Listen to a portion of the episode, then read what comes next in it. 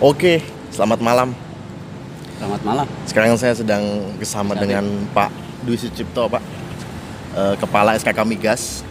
Malam Mas David. Maaf Pak mengganggu quality time-nya. Oke. Kalau biasanya kalau quality time seperti ini diganggu kurang kurang enak, Pak. Wah, enggak apa-apa, enggak apa-apa. Tapi eh, Bapak berkeringat seperti ini eh, berapa kali, Pak, seminggu, Pak? Eh, mungkin hampir tiap hari sekali ya, misalnya kayak pagi Hmm. kan saya biasa eh, eh, bike to work. jadi Oh, bike to gitu. work. Jadi eh, kecuali kalau hari-hari puasa. Kecuali Senin, hari Kamis puasa. ya. Jadi Oh. Selasa, Rabu, Jumat eh, Hmm. ini saya usahakan. Dan ya, Usahakan ya, Pak. eh, kalau pagi eh, bike to work itu kira-kira sekitar 35-an 35, kilometer. 35 kilo. Itu muter kayaknya lebih jauh dari rumah Bapak. Iya, kalau ke, langsung itu, itu langsung itu eh, 12 kilo. Jadi oh, langsung. ya kita Jadi agak muter mungkin ya, Pak ya. eh, kita looping ke HI, kita looping ke Oh. Ha, ha, ha. Senayan. Gitu. Otomatis itu keluar dari rumah agak pagi ya Pak ya? Iya, jam 6 kurang seperempat. Jam 6, jam 6 kurang seperempat. Oke. Terima kasih sekali waktunya. Kali ini eh, mungkin bicara dengan Pak Cip, panggilan akrabnya kami kalau Siap. ketemu di lapangan dengan Ya. Pak Dwi Sucipto adalah Pak Cip. Eh, pengen tahu Pak teman-teman sebenarnya kalau di lapangan kan kami tanyanya hal-hal yang serius ya Pak ya Ya. tentang hal-hal ini. Tapi satu pertanyaan aja sih Pak yang di awal membuka awal malam ini adalah Bapak sudah menjadi CEO sejak 2003, Yes. lalu agak cuti Ah, sebentar, Luar, luar, Iya, luar biasa, luar biasa. agak cuti sedikit 2015 ya Pak ya, 2016 ya. 2017. 2017 cuti nggak lama lah setahun. 2017 ya. Tapi waktu itu saya sudah melihat Pak Cip 2018 awal sampai pertengahan bolak-balik istana. Oh, bolak balik Mungkin ini Pak ya. Iya. Tapi saya pikir kalau Pak Cip sudah kelihatan lagi dari cutinya pasti dia akan kembali berkarya dan betul akhir tahun lalu ya Pak ya kira-kira ya. Eh, eh, dalam dalam definisi definisi saya itu Hmm. eh, tidak ada eh, apa namanya tidak ada hari off. Oh enggak ada ya. Iya, even kalau kita misalnya tidak tidak eh, dinas secara Hmm. resmi di sebuah office, Hmm. tapi kita masih terus te- terus bisa berkarya Hmm. karena eh, kita juga punya grup-grup misalnya di apa eh, masyarakat strategik eh, manajemen Indonesia juga kita ada kemudian eh, kita juga punya eh, apa grup-grup eh, di bidang eh, industri eh, misalnya eh, ya, petrokimia Oh. eh, dan di industri semen juga kita juga diskusi ketika ketika eh, saya belum mendapat penugasan eh, yang seperti sekarang saya tetap diskusi sana dan eh, saya juga berusaha untuk mencari ide bagaimana men- menarik investor di bidang Mhm. petrokimia apa potensinya juga waktu itu kita lakukan begitu dan di bidang sosial juga eh, saya juga masih aktif untuk mengurusi kegiatan olahraga bela diri pencak silat Oke. Eh, kemudian juga ya eh, kegiatan sosial sosial yang lainnya Hmm. eh, dengan kawan-kawan di himpuni him- eh, himpunan alumni perguruan tinggi negeri Indonesia Iya. jadi eh, saya kira eh, cukup banyak lah yang bisa tetap kita kerjakan eh, baik yang bersifat eh, sains ma- maupun yang bersifat sosial Lengkap ya Pak ya. Iya. Tapi dengan kembali ngajar juga masih ngajar juga. Di mana ngajar Pak kalau ngajar Pak? Eh, saya masih ngajar di Universitas Andalas di Oh. ITS terus eh, kadang apa yang kemudian secara rutin juga di eh, eh, Universitas Erlangga Mhm. jadi eh, di Un- Universitas Erlangga saya juga masih menjadi anggota Majelis Wali Amanah Oke. di Universitas Negeri Padang saya jadi ketua eh, apa namanya eh, eh, Dewan eh, apa namanya istilahnya eh, Dewan Pertimbangan Dewan Pertimbangan. Ngajar di Andalas berarti chemistry sejak di Semen Padang masih berlanjut. masih dong, masih ya itu itu kan apa eh, ya saya kira eh, kita, kita eh, apa kita berusaha apa pun yang bisa kita berikan kepada Iya, masyarakat ya Kemarin ada yang mempertanyakan waktu Pak Cip jadi kepala SKK kan Bapak udah lebih dari 60 tahun. Iya. Tapi malam ini keraguan saya terjawab melihat Pak Cip main tenis. jadi udahlah nggak usah ditanya lagi kalau soal itu jadi pokoknya oke gitu kalau cuma untuk ngikutin jejaknya Pak Jokowi oh, oke lah ya Pak ya dan eh, Pak dari dari dari 2013 sampai 2000 eh, 2003 sampai 2017 kan CEO perusahaan KPI-nya profit ya Pak Iya. kurang lebih begitu Iya, walaupun betul. eh, BUMN Ya, semuanya ya, sekarang KPI-nya lain Pak betul. Baik. dan kuasa penuh tidak di tangan Bapak betul. untuk Betul. menjadikan itu Betul. profit Iya, atau iya, enggak. Iya, iya, iya. Nah, apa Pak tantangan bedanya apa nih?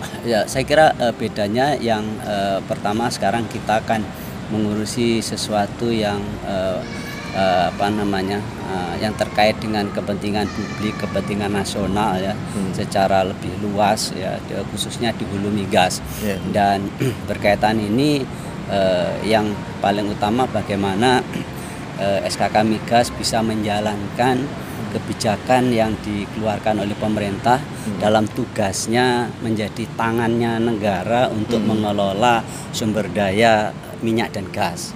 Eh, Kebijakan sudah di eh, apa namanya keluarkan oleh pemerintah melalui Kementerian ESDM, Dirjen Migas ya, eh, Pak Menteri ESDM sendiri. Nah, eh, dan di sana ada koridor-koridor dan apa yang eh, boleh di- diputuskan langsung di SKK dan apa yang mesti harus diputuskan di Kementerian ESDM melalui Pak, Pak Menteri ESDM. Jadi eh, ini ada koridornya dan ini eh, koridor ini saya kira sangat baik juga untuk melaksuk- melaksanakan check and balance sehingga keputusan itu bisa di, di- diperoleh keputusan yang terbaik bagi negara. Saling kontrol juga akan mengamankan kita di dalam setiap mengambil keputusan eh, dan tentu saja hal yang kita berusaha untuk supaya terbuka eh, untuk setiap kebijakan kita harapkan misalnya eh, seperti masalah kemarin kalau memang kita harus eh, apa namanya melakukan klarifikasi dulu ke KPK ya kita lalui eh, asalkan kita semuanya sudah clear jadi nanti tidak ada eh, apa namanya eh, istilahnya sakwasangka ya. Iya, iya. Eh, jadi seperti itu. Nah eh, tantangannya adalah eh, eh, dengan, dengan kita berada di dunia migas maka kita lihat eh, kuncinya untuk sukses eh, apa namanya eh, migas ke depan. Di dalam sa- saat ini kita mesti eh, terima kondisi decline eh, tetapi tentu saja tidak boleh menyerah kondisi decline itu yang pertama ya bagaimana decline kita minimumkan dan kalau kalau perlu dengan nanti strategi yang kita bisa kita jelaskan nanti bahwa decline ini bisa kita tahan dan pada saatnya kemudian justru meningkat eh, yang lebih besar. Ada beberapa kuncinya. Saya kira itu dan yang menjadi eh, key of the of the keys dari seluruh eh, eh, eh, sukses tidaknya eh, apa namanya pengelolaan migas ini adalah invest eh, ya, eh, apa namanya keberadaan investor. Investor. Jadi eh, dan dalam hal dunia migas ini investornya adalah investor yang yang yang yang kuat gitu. Jadi tidak bisa eh, ya kita berharap eh, investor-investor meneng- level menengah eh, ke bawah bisa bisa lebih eh, berperan ke depan mulai dari mendukungnya sampai nanti di oil and gas sendiri. Tetapi mostly untuk bisa menangkap potensi yang ada di Indonesia kita butuh investor besar. Jadi nah untuk itu maka nomor satu adalah bagaimana kita menciptakan iklim eh, investasi dan juga eh, pengelolaan industri migas di Indonesia itu menyenangkan bagi eh, orang. Persepsinya sudah harus positif lalu dia kemudian bersedia datang ke Indonesia nah itu tantangannya iklim investasi Itu investasi. Pak, masuk ke SKK kan mungkin ada fase ya. Eh, sebelumnya Pak Amin memperbaiki internal ya, bahasanya yes betul betul Lalu kalau saya lihat ke belakang-belakang kan Bapak masuk ke perusahaan yang sebenarnya punya pekerjaan rumah yang banyak ya Pak. iya iya Mungkin key message dari Presiden atau dari S- eh, Menteri SDM waktu Bapak jadi kepala SKK Pak. Iya. Apa tuh Pak? Jadi eh, eh, saya masih ingat betul eh, eh, message dari Bapak Presiden adalah yang pertama eh, pengelolaan eh, eh, eh, migas ini bagaimana di manage dengan sebaik-baiknya manage dalam arti ini adalah tentu saja eh, apa namanya relationship eh, apa namanya dukungan kepada para mitra yang Iya. yang padahal ini adalah pelaku untuk untuk eh, melakukan produksi migas itu adalah mitra jadi bukan dilakukan oleh SKK maka bagaimana SKK bisa membangun eh, sinergitas dari dari ini ya itu dan manajemen. Kemudian uh, di dalam manajemen juga terkandung uh, memikirkan apa strategi ke depan. Kan. Jadi uh, kemudian yang kedua adalah uh, uh, bagaimana meningkatkan kapal, kapabilitas nasional. Jadi lokal konten TKDN Hmm. itu yang menjadi concern beliau. Jadi oleh karena itu memang uh, ya kita uh, uh, kita berharap bisa melaksanakan sosialisasi dengan kegiatan hulu migas ini dan apa sih yang bisa dilakukan oleh uh, komponen-komponen bangsa itu untuk bisa berma- uh, berperan di situ. Jadi Hmm. industri eh, apa namanya manufacturingnya di apa kemudian misalnya memproduksi eh, apa namanya valve memproduksi Oke. eh, apa well head apa well head misalnya Eh, kemudian kalau di services misalnya eh, pemeliharaan eh, peralatan pemeliharaan fasilitas. Eh, saya kira i- itu kan hal-hal yang yang sudah pasti bisa dilaksanakan lokal Hmm. Ya, Kemudian nanti misalnya eh, industri casting kita harapkan bisa lebih berperan untuk bisa mendukung industri eh, manufacturing di, eh, di, di, di industri. Indonesia. Ya, itu mungkin sejalan dengan visinya Ya, Pak ya. Jokowi belakangan mendorong eh, nilai tambah di dalam negeri. ya, Iya, ya, betul.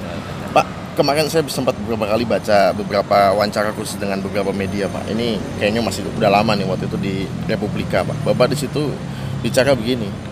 Jabatan adalah wadah untuk berkreasi atau berkarya. Betul, Nah, betul. berkreasinya di SKK Migas itu sejauh mana, Pak? Bahasanya baru. Ya, ya. Jadi saya kira eh, berkreasi kalau kita bicara berkreasi eh, tentu saja kita harus harus mencoba memapping eh, apa yang eh, untuk untuk yang sudah dibangun oleh Hmm. Pak Amin Iya. dengan bagaimana eh, apa namanya governance itu supaya se, apa apa namanya berjalan sebaik-baiknya jangan jangan sampai terjadi hal yang tidak diinginkan. Nah, kemudian celahnya lagi apa di sana? Oke. Eh, untuk bisa mendorong eh, agar dia eh, eh, SKK ini bisa berperan lebih baik. Eh, salah satunya adalah eh, bagaimana eh, SKK ini memiliki ekspertis yang lebih baik Hmm. eh, yang eh, eh, bukan hanya mereview apa yang diusulkan oleh K3S, tetapi mo- eh, lebih dari itu apabila eh, SKK memiliki kapabilitas lebih baik, maka SKK harus bisa melihat eh, potensi apa yang sesungguhnya eh, masih ada di luar dari apa yang sudah masuk dalam istilahnya WPNB Work Plan and Budget ya, yang yang yang yang sudah diusulkan oleh eh, K3S tapi kita melihat nah ketika ekspertis kita eh, lebih baik dan kita mampu melihat potensi maka SKK eh, sudah harus melaksanakan eh, sosialisasi atau kita berdiskusi dengan K3S ini loh sesungguhnya potensi Anda jadi Oke. tidak cukup hanya itu sehingga Hmm. oh eh, yang yang sekarang kita image-nya bahwa kita decline 4%, eh, 5% dan sebagainya.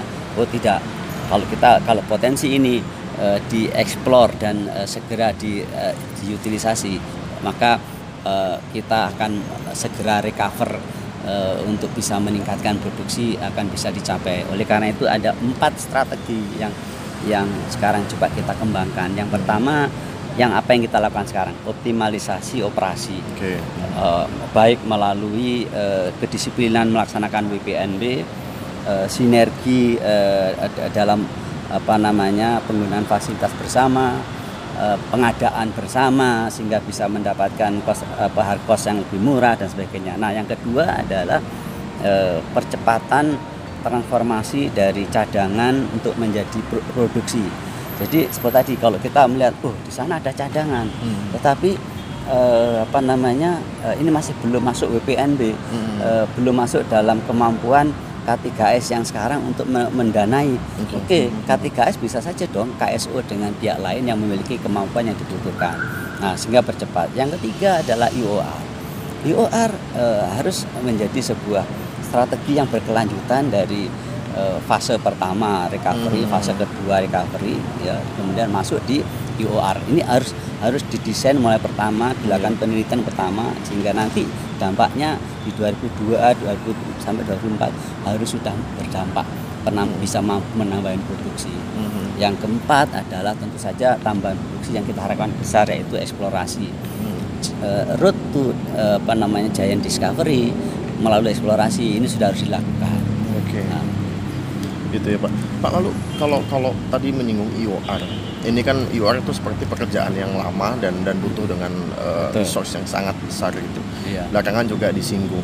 Kira-kira untuk mungkin yang paling dekat Rokan ya Pak, yang Iya, paling iya. dekat ya. Uh-uh. Itu sampai butuh berapa sih Pak? Pertamina butuh menyiapkan investasi berapa sih sampai dia benar-benar fulfill implementation tuh Pak? Iya, jadi eh, sekarang memang kita masih eh, melakukan eh, apa field test ya. Iya.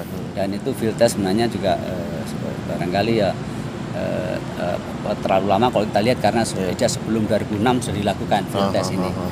Berkelanjutan, berkelanjutan sampai kemudian eh, ya tahun-tahun sekarang. Nah, eh, se- setelah field test ini sesungguhnya sudah harus masuk ke eh, pilot pilot uh, pilot project, project, ya. pilot project. Misalnya kita ambil eh, berapa sumur di pilot project. Nah, nanti setelah itu baru dikembangkan ke potensi yang yang yang jumlah sumurnya cukup besar di Hmm. eh, di Rokan itu sendiri gitu. Jadi eh, apa namanya eh, tahapannya itu sekarang memang eh, seperti beberapa tahun yang lalu di eh, RDP dengan eh, DPR juga kan mereka juga menanyakan mengenai eh, eh, kemajuan EOR di Rokan ini. Jadi Hmm. eh, apa namanya ya eh, tahapan berikutnya adalah eh, apa namanya pilot project dan ini kita dorong agar eh, proses transisi dari Chevron ke Pertamina bisa segera terjadi sehingga eh, apa namanya baik yang lama maupun yang baru ini eh, bisa segera menindaklanjuti eh, hasil eh, apa namanya eh, field test ini Field gitu. test gitu. Kalau ini belum belum jelas kan yang lama juga eh, tinggal sisa dua tahun ini ya jadi tentu saja motivasi melaksanakan IOR-nya juga tidak sebagus kalau dia memang eh, apa namanya operator yang baru nantinya. Hmm, ya kita lihat tanggung jawab semakin rambutnya putih bukan semakin ringan kerjanya tapi semakin berat. Tapi saya mungkin kembali ke eh, bagaimana Pak Cip membuat hari-harinya lebih semangat, lebih berharga gitu Pak. Bapak, saya tahu olahraganya tenis, sepeda sama pencak silat katanya. Iya pencak silat. Pencak silat gitu. Mana yang paling aktif Pak sekarang Pak? Yang masih rutin sekali? Eh, eh, yang paling aktif barangkali goes Goes. karena goes eh, bisa dilakukan hampir Hmm. tiap hari gitu ya eh, Hmm. pada kesempatan di mana pun kita goes gitu. dan Hmm. eh, goes eh, biasanya eh, saya targetkan satu minggu bisa 100 kilo gitu 100 kilo Ya. dibagi oke, satu minggu ya. itu mungkin misalnya tiga kali tiga gitu kali ya, gitu ya. ya eh, 40 40 40 Hmm. gitu ya Iya, kira-kira iya, iya, lumayan. Tapi kalau lagi emosi mungkin main tenis ya, Pak? Eh, kalau kalau eh, apa, eh, jadi kan ada berbeda-beda ini. Iya. Kalau kalau kita nggawe sesungguhnya itu yang kita lawan diri kita sendiri. Oke. Iya, di situlah yang kita manage kita sendiri karena karena eh, pada saat apakah itu menanjak eh, speed untuk men- men- mendatar dengan speednya Hmm. eh, kan kita tidak boleh eh, apa namanya eh, dipaksa orang lain sehingga eh, apa namanya eh, kita tidak bisa mengendalikan Hmm, karena hmm, kita hmm. bicara speed yang tinggi dan saat itu eh, seluruh kekuatan jantung, kekuatan paru-paru kita dipacu ya. Hmm. Eh, jadi eh, mostly adalah ber- bermain dengan diri sendiri. Hmm. Yang yang kedua eh, eh, kalau di kalau di di ini di tenis eh, kita kan eh, bagaimana kita meng- mengasah kita untuk fighting fighting spirit ya menga- mengalahkan pihak lain gitu ya. Nah, sekarang kalau sedangkan eh, di bela diri di samping saat ini tentu saya dalam posisi yang harus sharing ilmu saya kepada orang Hmm. lain melatih dan yang kedua adalah eh, apa namanya kita berbicara Hmm. eh, olah pernapasan, olah Oke. kejiwaan. gitu ya. Hmm. Dan itu sangat membantu Bapak ketika bekerja ya, Pak, dalam Iya, artian oh iya betul. Hmm. Karena pada saat akhirnya eh, apa daya tahan kita itu dipengaruhi oleh se- sejauh mana kita mampu menjaga keseimbangan tubuh kita. Karena beban di Hmm. satu titik gitu kan, akhirnya titik ini ada kelelahan. Tapi Oke, kalau oke. begitu ada keseimbangan tempat lain, maka yang tadi lelah itu bisa terjadi refreshing di titik itu. Oke. Eh, pemikiran di saat tenis gini yang tadinya kita harus mikir meskipun ini ya kita harus fokus tetapi eh, eh, pemikirannya bisa rileks Relax gitu. Sangat membantu Segar ya. kembali, Siap. iya. Pantesan setiap pagi semangat ya, Pak. ya, kalau dari dari rapat ke rapat gitu semangat Lalu Pak, eh, sinergi itu satu ditambah satu jadi banyak Pak. betul Kalau di sektor migas sudah Pak, satu tambah satu jadi banyak sinerginya Pak. Maksud Eh. dalam artian sinerginya udah bagus nih. eh, apa namanya eh, ya udah jalan misalnya eh, pembelian bahan bakar eh, bersama anu apa eh, joint Oh. procurement bahan bakar ketika eh, kan bahan bakar kita di Indonesia beli dari eh, Pertamina ya Hmm. jadi kalau pada saat masing-masing eh, K3S membeli sendiri-sendiri maka Iya, eh, ag- ag- apa namanya eh, harganya tentu ber- eh, berbeda, ketika Berbeda. kita kemudian nego dengan Pertamina dengan pembelian ya secara keseluruhan itu Hmm. bisa mendapat diskon cukup besar Misalnya. misalnya itu kemudian eh, yang kedua eh, ketika kita bisa menggunakan sarana misalnya ketika Saka Kemang eh, Hmm. apa namanya akan nambah produksi eh, dan ada fasilitas yang dekat di sana ya ini koridor maka Saka Kemang tidak perlu mem- mem- memproduksi eh, apa, eh, menginvestasikan eh, fasilitas tersendiri Mhm. eh, ketika yang di eh, koridor masih memiliki eh, ruang untuk dimanfaatkan. Oh, begitu ya. Ya. gitu. Lalu balik lagi ini jauh nih ke 2003. Kalau di dibandingkan Kak, kalau boleh membandingkan, Pak. Bukan kufur nikmat nih. Tapi kalau Bapak susah melupakan tuh menjadi CEO mana Pak yang paling susah terlupakan oleh Pak Cip nih? Eh, kalau dari sisi eh, dari sisi eh, banyak hal bisa kita capai. Jadi kalau kita bisa misalnya eh, kepuasan ya, Iya. kepuasan karena kita bisa eh, apa namanya merangkai hasil pemikiran kita Hmm. menjadi sebuah eh, model strategi Hmm. manajemen strategi perusahaan ya di semen ya di semen. Jadi di semen kan eh, saya mulai dari eh, apa eh, membawa sebuah eh, industri yang mungkin tadinya tidak fokus pada Iya. bisnisnya Mhm. eh, eh, apa namanya meskipun itu harus meng- me- apa, menghadapi demo empat bulan gitu ya lalu kemudian eh, setelah itu eh, eh, kemudian berada di Indo yang kemudian eh, mencoba mera- me- membangun sinergi antar eh, perusahaan-perusahaan yang ada di bawahnya Mhm. dan kemudian mentransformasikan sebuah holding.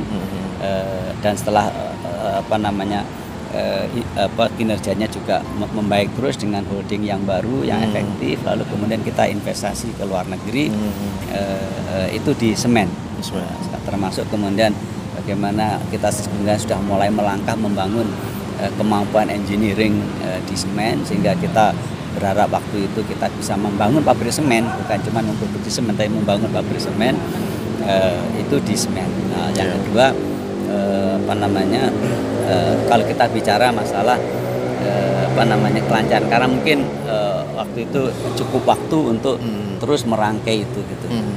saya kira eh, itu sedangkan di eh, di eh, di Pertamina eh, sesuatu yang cukup bagus juga eh, karena ah, volume yang besar dan kemudian kita bisa eh, se- eh, secara teamwork di kawan-kawan di eh, Pertamina eh, kita bisa mencoba untuk eh, membangun sebuah eh, apa eh, eh, perusahaan yang lebih eh, apa namanya eh, eh, lebih efisien, lebih efektif dan kemudian kita lihat saat itu bagaimana labanya bisa tumbuh cukup besar. Eh, dengan berbagai cita-cita yang Iya. meskipun belum nggak lama sehingga lama, cita-citanya iya, iya. belum sempat Hmm. ya eh, belum banyak dan meskipun ya kita eh, apa namanya eh, eh, kita bisa membangun integrated supply chain yang lebih baik Oke. gitu.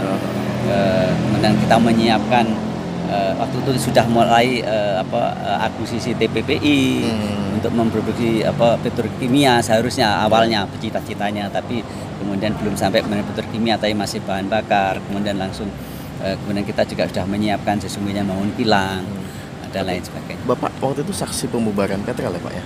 Atau sebelum? Iya, iya, iya, di eh, situ, Pak, salah iya. satunya. Ya, eh, saya yang ditugaskan Ditugaskan eh, waktu oleh government untuk Mhm. itu Mhm. setelah kita berdiskusi. Mm, gitu.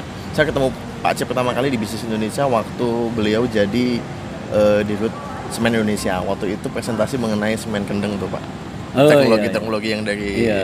Denmark ya Pak ya, kalau dari Eh, yang yang eh, apa namanya kita beri, eh, Yellow ya- Carbon itu Pak. eh, Iya kan? Iya, iya. Nah, waktu itu waktu itu ketemu Pak Cip. Pak Cip, nih karena sudah ditunggu dengan malam segini masih jadwal wawancara Pak Cip padat. Jadi dua pertanyaan terakhir lah. Ya. Waktu usia 30 tahun Pak Cip. Pak Cip posisinya lagi apa? Jadi apa Pak? Jadi Pak. 30 tahun saya eh, waktu itu eh, jadi eh, manajer Eh, jadi setelah saya kerja empat tahun jadi supervisor di eh, di Semen Padang, kemudian eh, berarti waktu itu saya ke umur 20 eh, 20 ini ya 27 28 saya kemudian eh, naik jadi manajer eh, di p- eh, waktu itu di manajer eh, peng- pengembangan sumber daya manusia Oh, Eh, oke. tapi eh, di 30 itu sa- saya lanjut eh, apa namanya eh, eh, ya di eh, posisi itu dan kemudian eh, pindah untuk eh, jadi kepala manajer di produksi Hmm, di salah satu pabrik yang ada di semen di Entah Padang. kalau di tahun itu cukup muda ya Pak ya, manajer usia Bapak 28 Iya iya, ya, saya kira eh, waktu itu selalu saya rombongan di, di, eh, di kelompok di kawan-kawan di manajer yang yang yang yang yang muda. Dan kemudian eh, waktu tahu eh, tahun hmm, eh, 30 kemudian saya usia 34 kira-kira saya jadi kepala divisi, Kepala divisi. Eh, waktu itu eh, yang apa namanya kepala divisi lalu tahun umur 39 saya jadi direktur yang waktu itu Hmm. paling muda paling muda. Jadi jadi nggak usah aneh kalau 2003 beliau sudah jadi CEO karena 28 tahun sudah jadi manajer ya. Kalau lulus dua- 23 tahun nih kalau 23 ya. 23 tahun jadi lima tahun bekerja ya mungkin fase yang pas lah untuk Pak Cip. Pak Cip kemarin rame di RDP bukan rame pembahasannya Pak. ya Bercandanya Komisi 7 lucu ya Pak, tapi Iya. menyenangkan Pak untuk kami. Bapak lebih nyaman menjadi posisi hari ini atau ada ekspektasi atau mungkin Bapak melihat posisi jadi menteri gitu Pak? Ya sesungguhnya eh, saya saya eh, di mana pun Mm-mm. saya ditugaskan Iya. ya eh, eh, tentu saya jalankan tugas dengan sebaik-baiknya Mm-mm. dan kalau eh, toh saya saat ini dipercaya untuk eh, apa namanya eh, mengurusi SKK Migas Mhm. sesungguhnya itu sudah sebuah eh, penghargaan yang yang luar biasa, buat saya ya Mm. eh, eh, untuk memanfaatkan barangkali eh, apa eh, sisa-sisa usia yang diberikan Tuhan kepada saya. Jadi dan eh, kal- kalau kita lihat eh, PR di dunia hulu migas masih cukup banyak. Mm. Jadi eh, saya tidak tidak punya ekspektasi yang eh, yang yang lain-lain kecuali Hmm. kecuali kalau saat ini kecuali bagaimana saya bisa eh, membangun SKK migas yang baru yang lebih baik yang mem- memiliki peran yang lebih baik eh, buat migas karena eh, saat ini eh, semua orang barangkali bertanya SKK migas itu apa sih? Oke. Lalu apa sih peranan SKK migas? Dan lalu kemudian eh, tentu saja para investor eh, juga eh, apa namanya ingin tahu kalau saya mau investasi di Indonesia itu bagaimana sih? Dan Hmm. sejauh mana kemudahannya Ya. eh, dan lain-lain. Dan itu semua adalah urusan eh, apa SKK migas yang yang harus dilaksanakan eh, citra itu. Orang harus happy untuk eh, masuk di hulu migas Indonesia dan happy eh, untuk bisa berinvestasi di Indonesia. Karena kita mestinya harus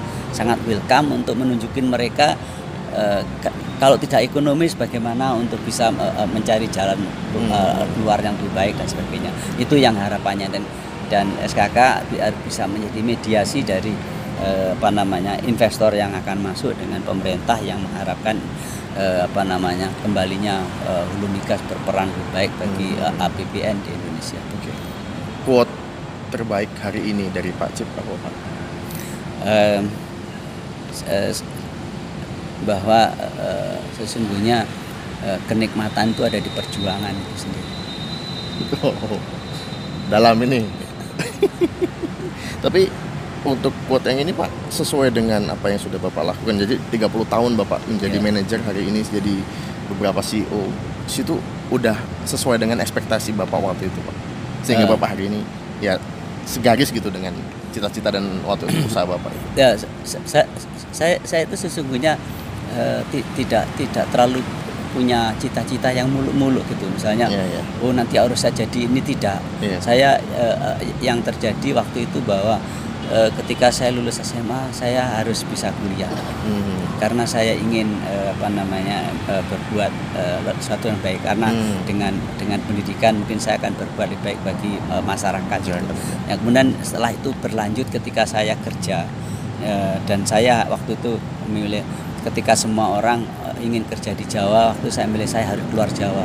Tetapi saya berharap someday saya bisa kembali gitu supaya dekat dengan orang tua. Nah, itu cita-citanya dan ketika itu lalu berpikir eh, hari ini saya harus besok besok saya harus lebih baik eh, kira-kira tahun depan lebih baik. Dan untuk itu yang saya yang saya siapkan di, diri saya apa yang saya ini masih lemah. Iya, saya iya. eh, di sini masih lemah. Saya belajar untuk menyiapkan kira-kira kalau suatu saat perusahaan ini butuh sesuatu saya harus bisa di sini untuk bisa berposisi eh, dalam satu tempat. Bayangannya ada misalnya. Bayangan kalau misalnya saya direktur eh, suatu saat kalau saya ditugaskan lagi ke mana ya, di jurus harus bisa apa? Makanya saya ngambil S2 di keuangan. Eh, iya. saya ngambil S3 di strategic management itu kaitannya dengan kebutuhannya. Iya. nah itu. Jangan lupa bawa bekal kalau pergi. ya kira-kira. Persis persis. Oke. Terima kasih Pak. Cip untuk malamnya sudah 30 menit. Semoga berguna buat teman-teman Ya. semua yang mendengar. amin amin Kalau mau tahu Pak Cip googling aja dan lihat di TV beliau akan sering tampil di TV beberapa bulan ke depan. Amin ya Pak. Pak yang ini ya Pak ya.